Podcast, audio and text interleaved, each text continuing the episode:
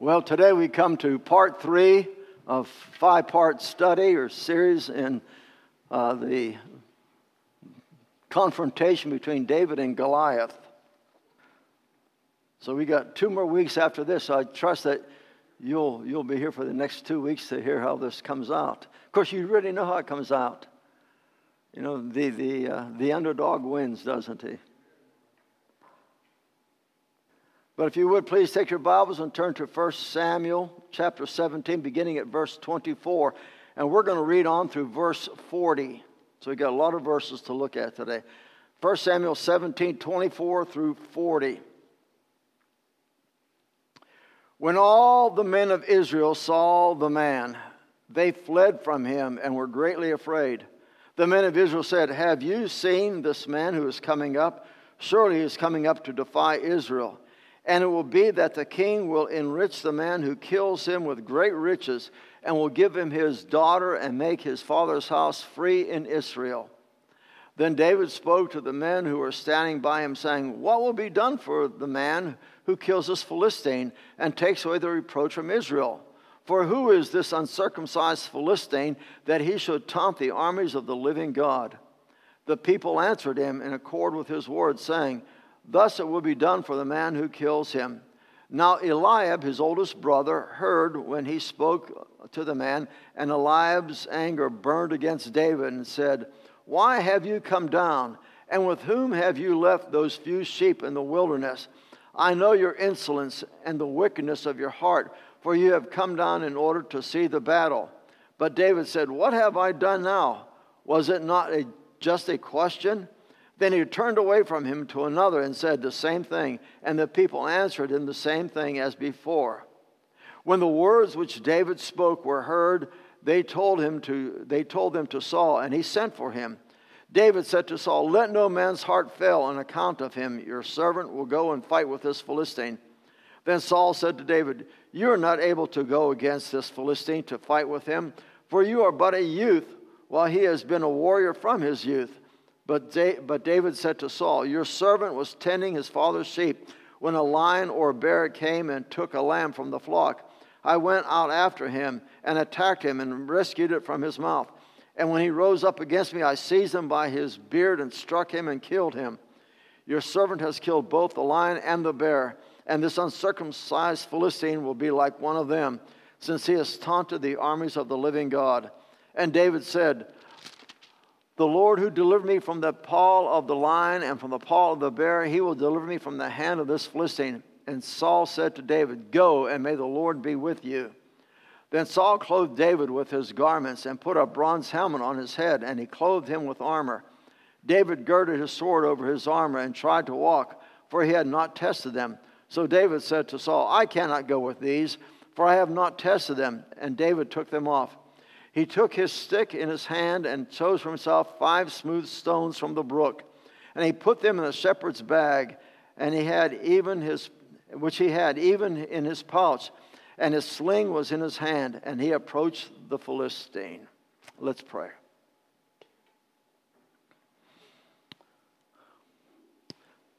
Father, we pray today, Lord, that. Uh, we would have the courage of David sometimes, Lord, we need to approach our enemy.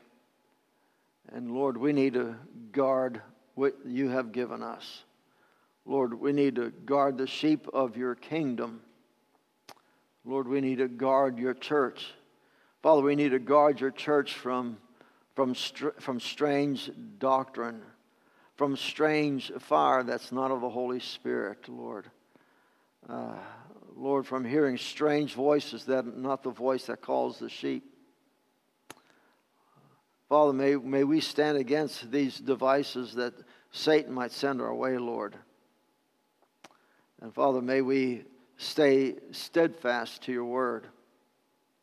May we hold the truth in our hearts and, be, and let it be settled in our hearts that your word stands forever. We ask it in Christ's name. Amen.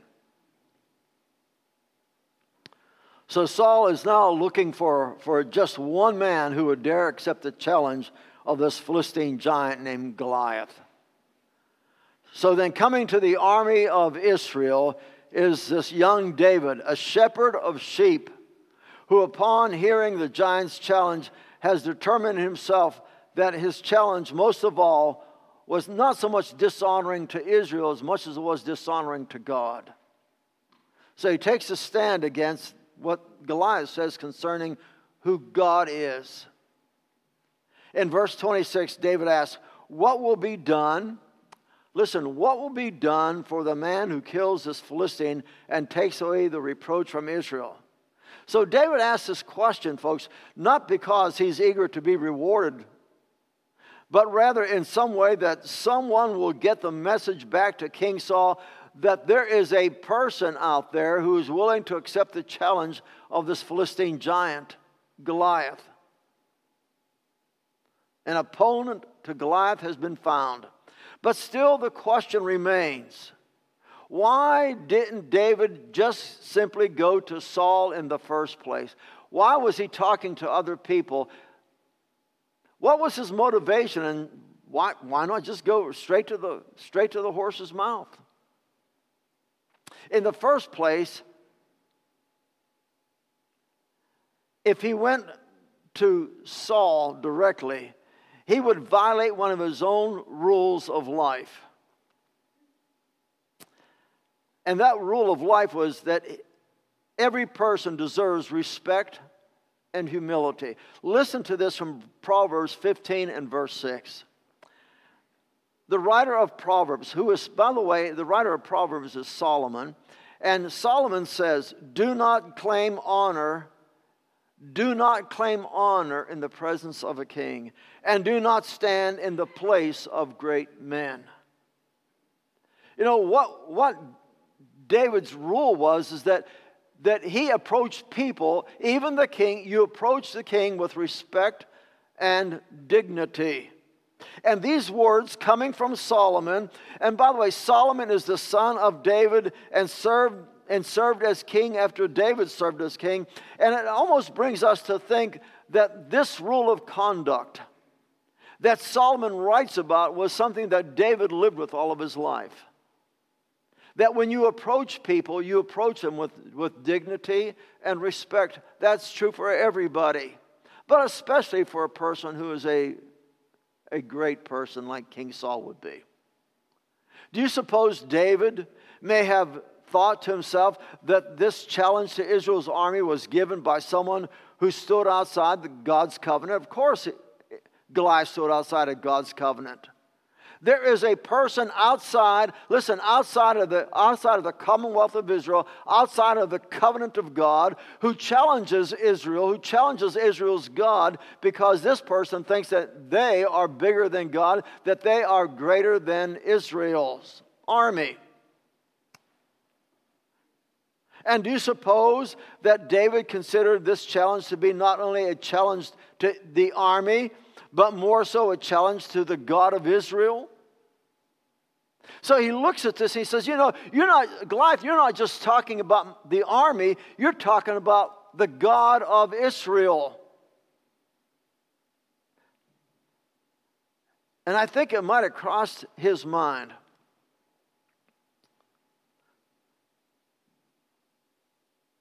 that Goliath probably had the feeling that not even Israel's God could defeat such an opponent as himself.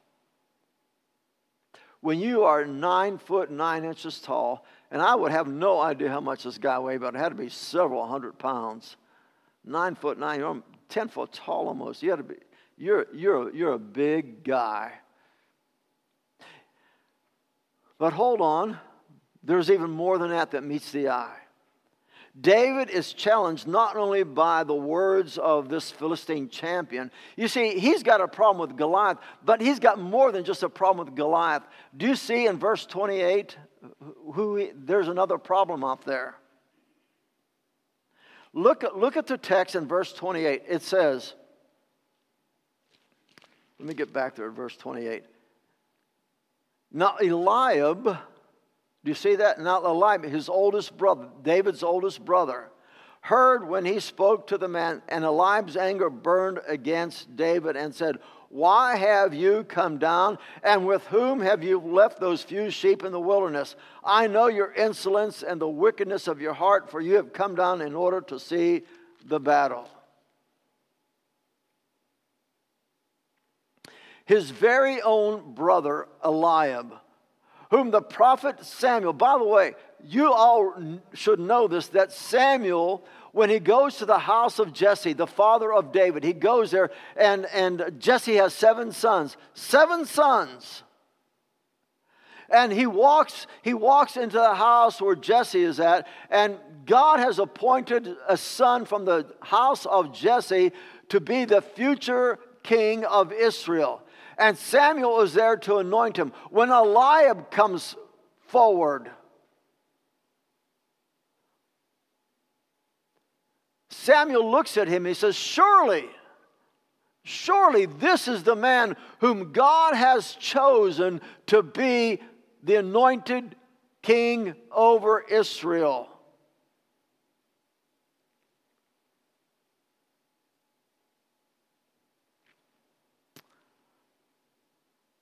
But in 1 Samuel chapter 16, verses 6 and 7, look at this. Samuel 16, 6 and 7.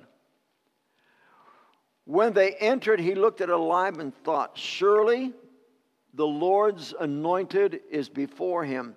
But the Lord said to Samuel, Do not look at the appearance or at the height of his stature, because I have what? I have rejected him. For God sees not as man sees, for man looks at the outward appearance, but the Lord looks at the heart. So Eliab, realizing that he lost the anointing to his younger brother, youngest brother, David, looks at David and he says to him, Why have you come down? It was David who was given the honor to one day become king. It was David that Samuel appointed or anointed. And now it appears that David's brother Eliab, to, to David's brother Eliab, that David was now wanting to receive honor on the battlefield. David got the honor at home, and now David is going to get the honor at the battlefield. And so here is Eliab. He says, I, have lost out to my brother at home. I'm now going to lose out to my brother on the battlefield. So, for the second time, Eliab's honor, and this time as a soldier, uh, would be surpassed, eclipsed by his youngest brother, David. You hate being a loser to one of your own siblings. Listen, friends, this is what envy and jealousy does to a person. For Eliab, for Eliab, David's oldest brother, it would have been better for Goliath. Listen very carefully. It would have been better for Goliath to have the victory over Israel than to have David be the to have the victory over Goliath. You see what Eliab is after? Eliab wants David out of the way. It would be better for Eliab for Goliath to defeat him, to defeat Israel rather, than for David to defeat Goliath. In Proverbs 27 and verse 4, listen to what it says Wrath is fierce and anger is a flood, but who can stand before jealousy? Who can stand before jealousy? David's battle is not just against the giant Goliath, David's battle is against the giant of jealousy. He's got two giants to face now, not just one, but two.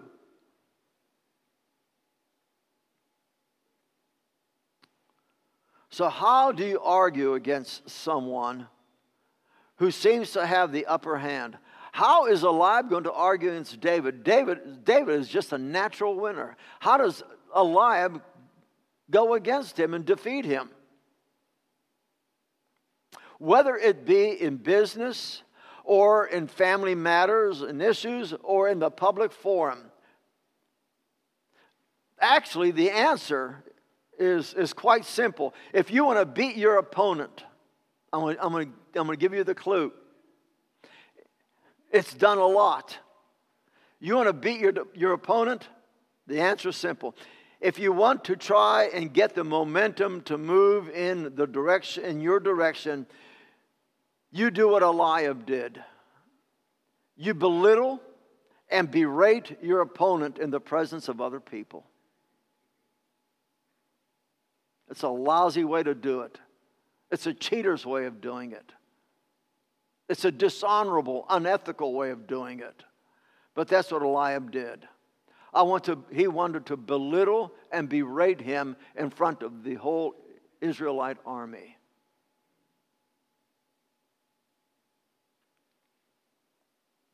He says him in verse 28, he says to David, With whom have you left those few sheep? What does that mean? If you, this is Pat's paraphrase, if you have lost even one sheep, if you, David, if you've lost even one sheep, it would have been a great loss to our family.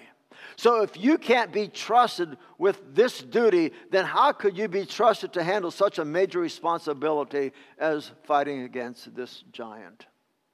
If you can't take care of the small stuff, David, how can you take care of the big stuff? That's what it says. That's what he's talking about. Who have you left these sheep with? Our dad can't afford to lose even one sheep. You've shirked your responsibility. Then Eliab says, I know your insolence and the wickedness of your heart. That is, you, dis, you disrespect authority. And you are just here and eager to see bloodshed, aren't you, David? So the whole Israelite army, all those around him, get to hear all this. So he belittles and berates him in front of everybody. Perhaps by discrediting David, this would prevent him from becoming Israel's hero, which in turn would hopefully cause David to become Israel's zero. Now, let me ask you do you think that Eliab has a problem? You ever meet anybody like that? You ever met anybody that would berate and belittle somebody in the presence of others? It would never happen in a church, would it? Never happen in a church.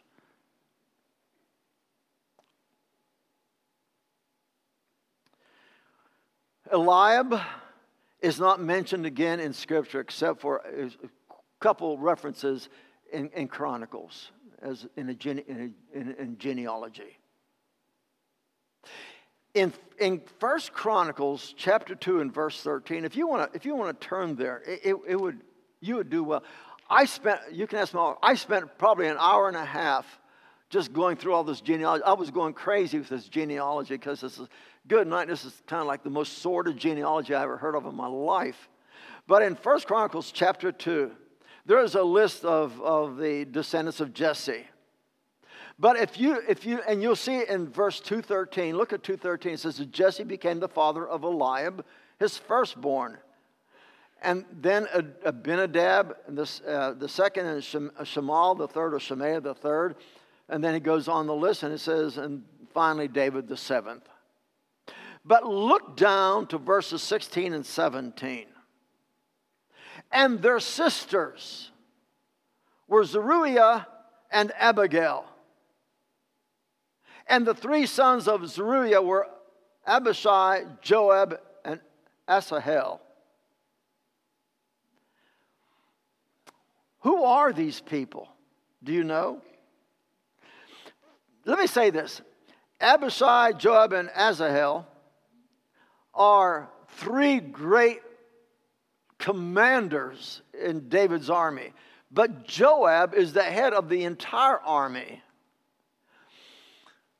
They are the sons of David's half sister, Zeruiah. He is a half sister because the husband of Zeruiah is not an Israelite, he's an Ishmaelite, and his name is Nahshon.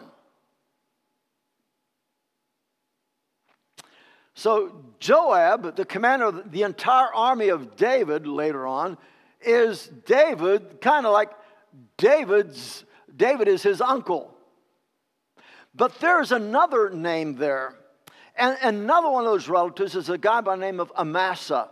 Amasa is also part of that family.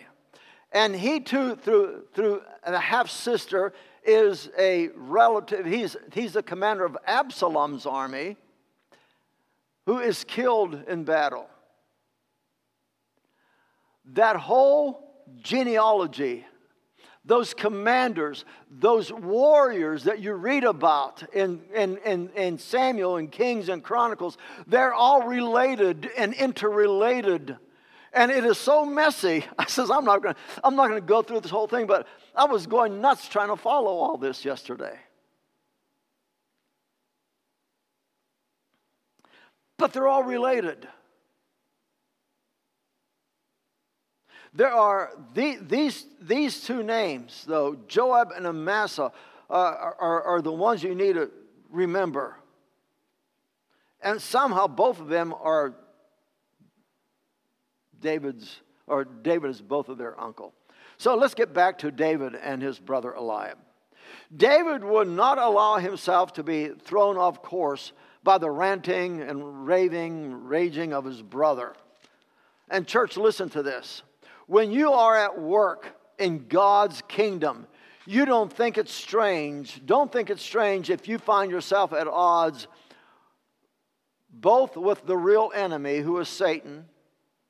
He's the giant that we face. Don't think at all that you're going to be at war with Satan.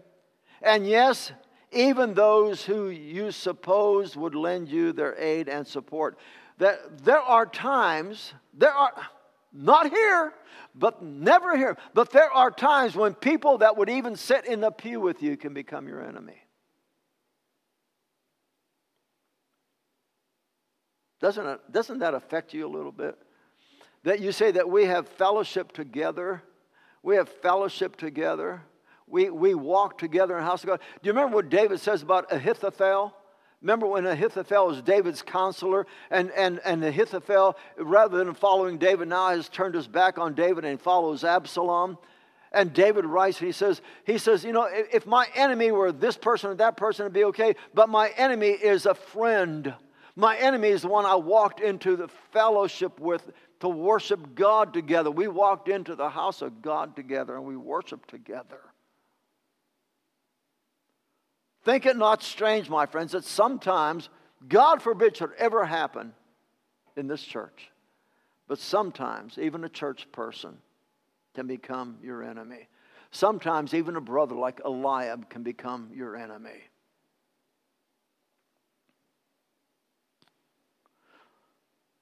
But listen, stay, you, you stay self controlled, stay alert, stay focused, and above all, above all, no matter who says what about you, stay humble. Don't use the same tactics that people might use on you. Stay humble. That is the Lord's battle. You stay humble, stay self controlled, stay alert, stay focused.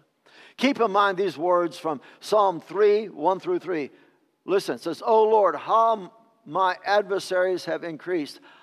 Many are rising up against me. Many are saying of my soul, There is no deliverance for him in God. But you, O Lord, listen, but you, O Lord, are a shield about me, my glory, and the one who lifts my head. Your focus needs to be on God, not what other people may be saying. Your focus needs to stay on God. Your focus needs to stay on God. Let's now move on to verses 31 and 32. Saul gets word of David's willingness to go up against the, the Philistine giant, and so he sends for him. And, and notice in verse 32 and where David says to Saul, Let no man's heart fail on account of him. So here we have a shepherd of sheep willing to undertake the disposal of a giant who is many times his size, many times has, many, has many, much more time and experience in warfare. And here we have a king being encouraged by a shepherd. And do you recall these words from 1 Corinthians? Listen, 1 Corinthians chapter 1, 1 Corinthians chapter 1, verses 26 through 29. You see, when, when, we, when we are faced when we are faced with a situation and we feel that we are small when we feel that we are insignificant when we feel that we don't have the wherewithal when we feel that, that this, this, is too great a, this is too great a task for us that we're just grasshoppers in the side of whatever giant we're facing. Remember these words from 1 corinthians chapter 1 beginning at verse 26 it says for consider your calling brethren that there are not many wise according to the flesh, not many mighty, not many noble, but God has chosen the foolish things of the world to shame the wise. God has chosen the weak things of the world to shame the things which are strong, and the base things of the world and the despised. God has chosen the things that are not, so that he may nullify the things that are, so that no man may boast before God. You see, no matter how small you think you are compared to whatever giant you're having to face, listen, that God, God chooses, God calls, God elects the person to be his servant, even though you think that you may be insignificant, that there's nothing extraordinary about you. Listen, God doesn't use the extraordinary, God uses the ordinary to accomplish the things that he wants. It is not your ability as much as it is your availability that God is looking for. It is, it is not your stature. It is not your intelligence. It is not your education. It is not your, your wealth. It is not your health that God is looking at. God is looking at your heart. God's looking at you in a matter of how's your character?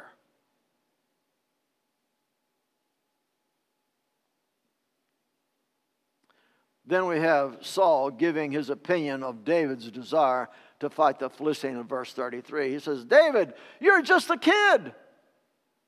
That's what he says. David, you're just a kid. But then look at David's response in verses 34 and 35.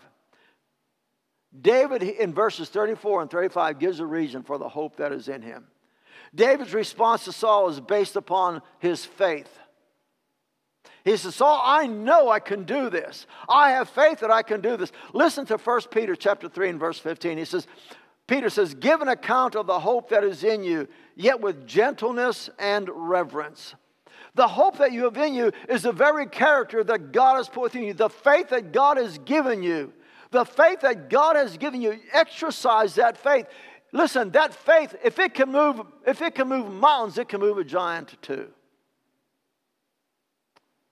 In my own paraphrase thought, David says, O King Saul, listen, I have fought against lions and bears.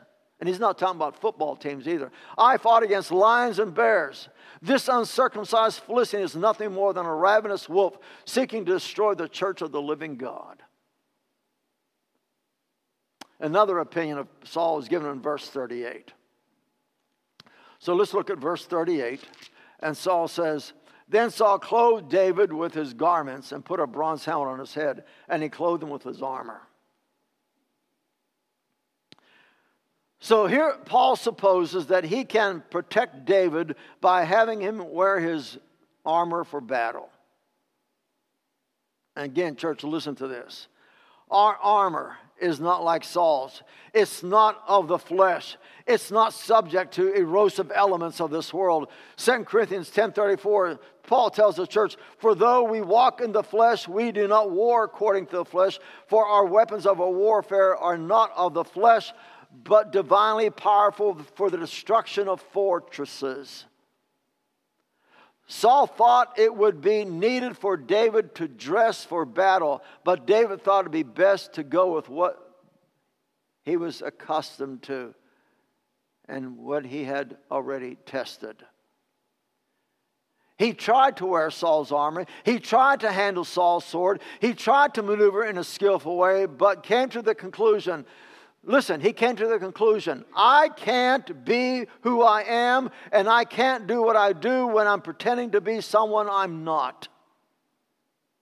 Don't pretend to be someone you're not. God made you just the way you are.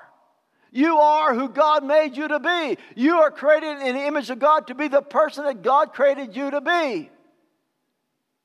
That's it.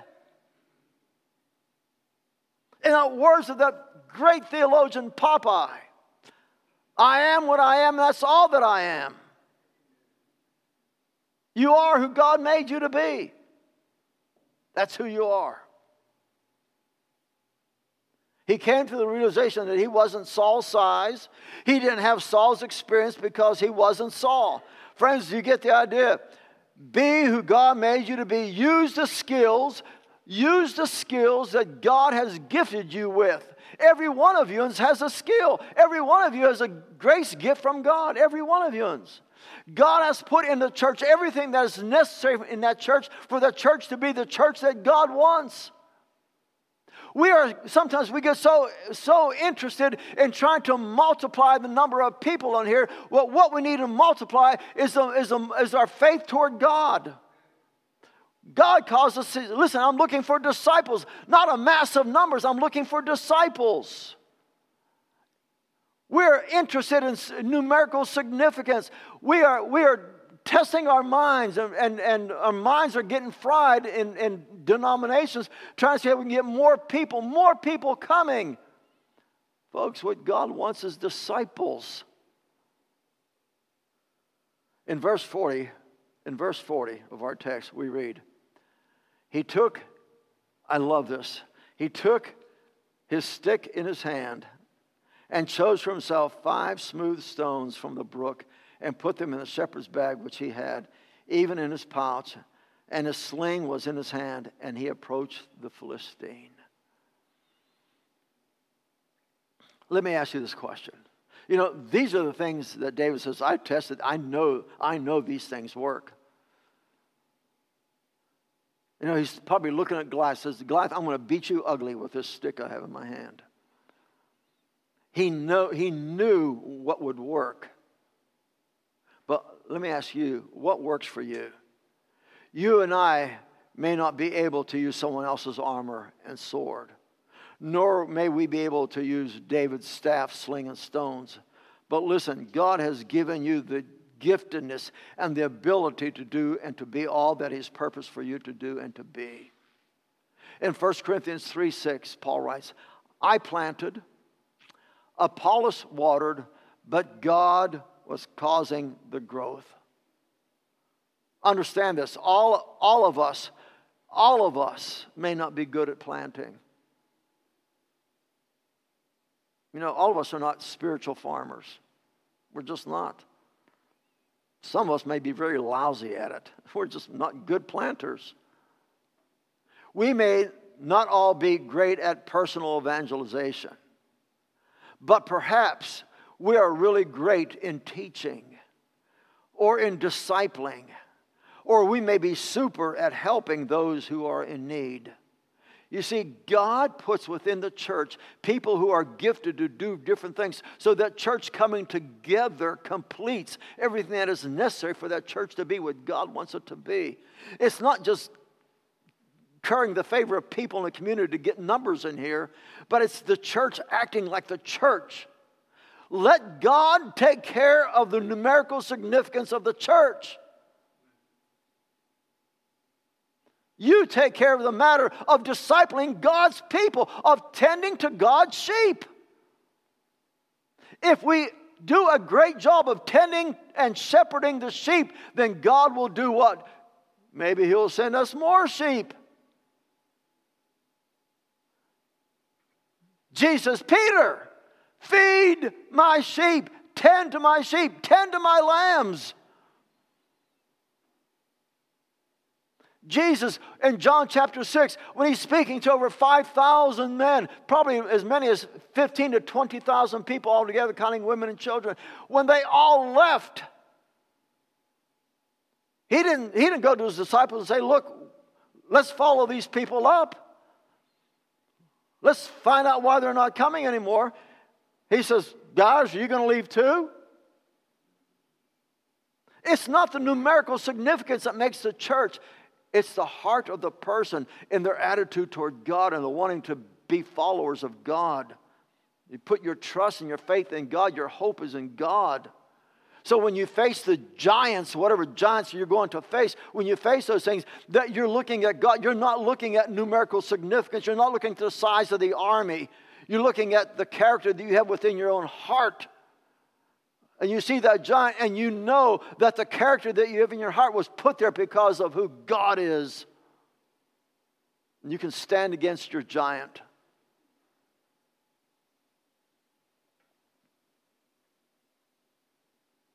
Know what you do best in the matter of service to God. All of us do not have the same gifts. We just don't. But whatever one you have, use it to the best of your ability in service to God. Don't try to be someone or something else. In 12 6 of Romans, Paul writes, Since we have gifts that differ according to the grace gift given us, each of us is to exercise them accordingly. And the last thing I want to say David had a willingness to take what was in his hands. David had a willingness to take that which was in his hands and put them in the hands of God. This is nothing more or nothing less than David being obedient to the call and the will of God. David was being obedient. He says, Lord, this, this is what you, you've gifted me with knowing how to use this staff. You've gifted me with knowing how to use a sling. That's what I do. God, you made me to be a shepherd, and I've protected my sheep, and I've protected them against any enemy that came against me and against them. David was obedient to the will and the call of God in his life. I'm going to ask you this question What is God calling you to be obedient to today? What does He put in your hands? What does He put in your hands that you're willing to put into the hands of God? And Say, Lord, you led me here. I believe I'm here because you wanted me here. Lord, maybe today is a day that I need to, to come and be part of this church. I don't know that. I, I don't know. God, God didn't put an X on your head and tell me this is the person. Maybe there's someone here that needs to be part of this church. Maybe there's someone here today.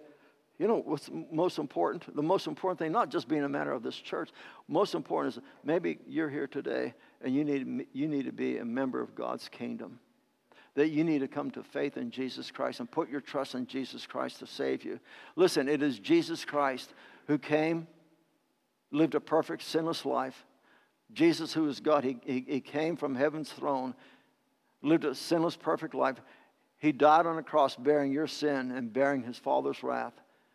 He died, he was buried, and he rose again on the third day. He ascended into glory, and folks, Jesus Christ is coming back. Have you put your trust in him? Have you put your trust in him? You want to build up character? Listen, it begins by you putting your trust in Jesus Christ. Character comes, first of all, by knowing who Jesus Christ is. If God is speaking to your heart today, and you say, you know, Pastor, I know I'm a sinner. Listen, if you repent of your sins, if you repent of your sins and put your trust in Jesus Christ, what will God do? He will save you. We call upon the name of the Lord and you shall be saved, right? It's not, it's, it, it isn't doing a bunch of, uh, of, of, uh, of acrobatic feats or doing some magic trick or, or giving money to the church or anything. No, no, no, no, no, no. It's saying, Lord, I know I'm a sinner. I repent of my sin. Save me from my sin. I put my trust in you today.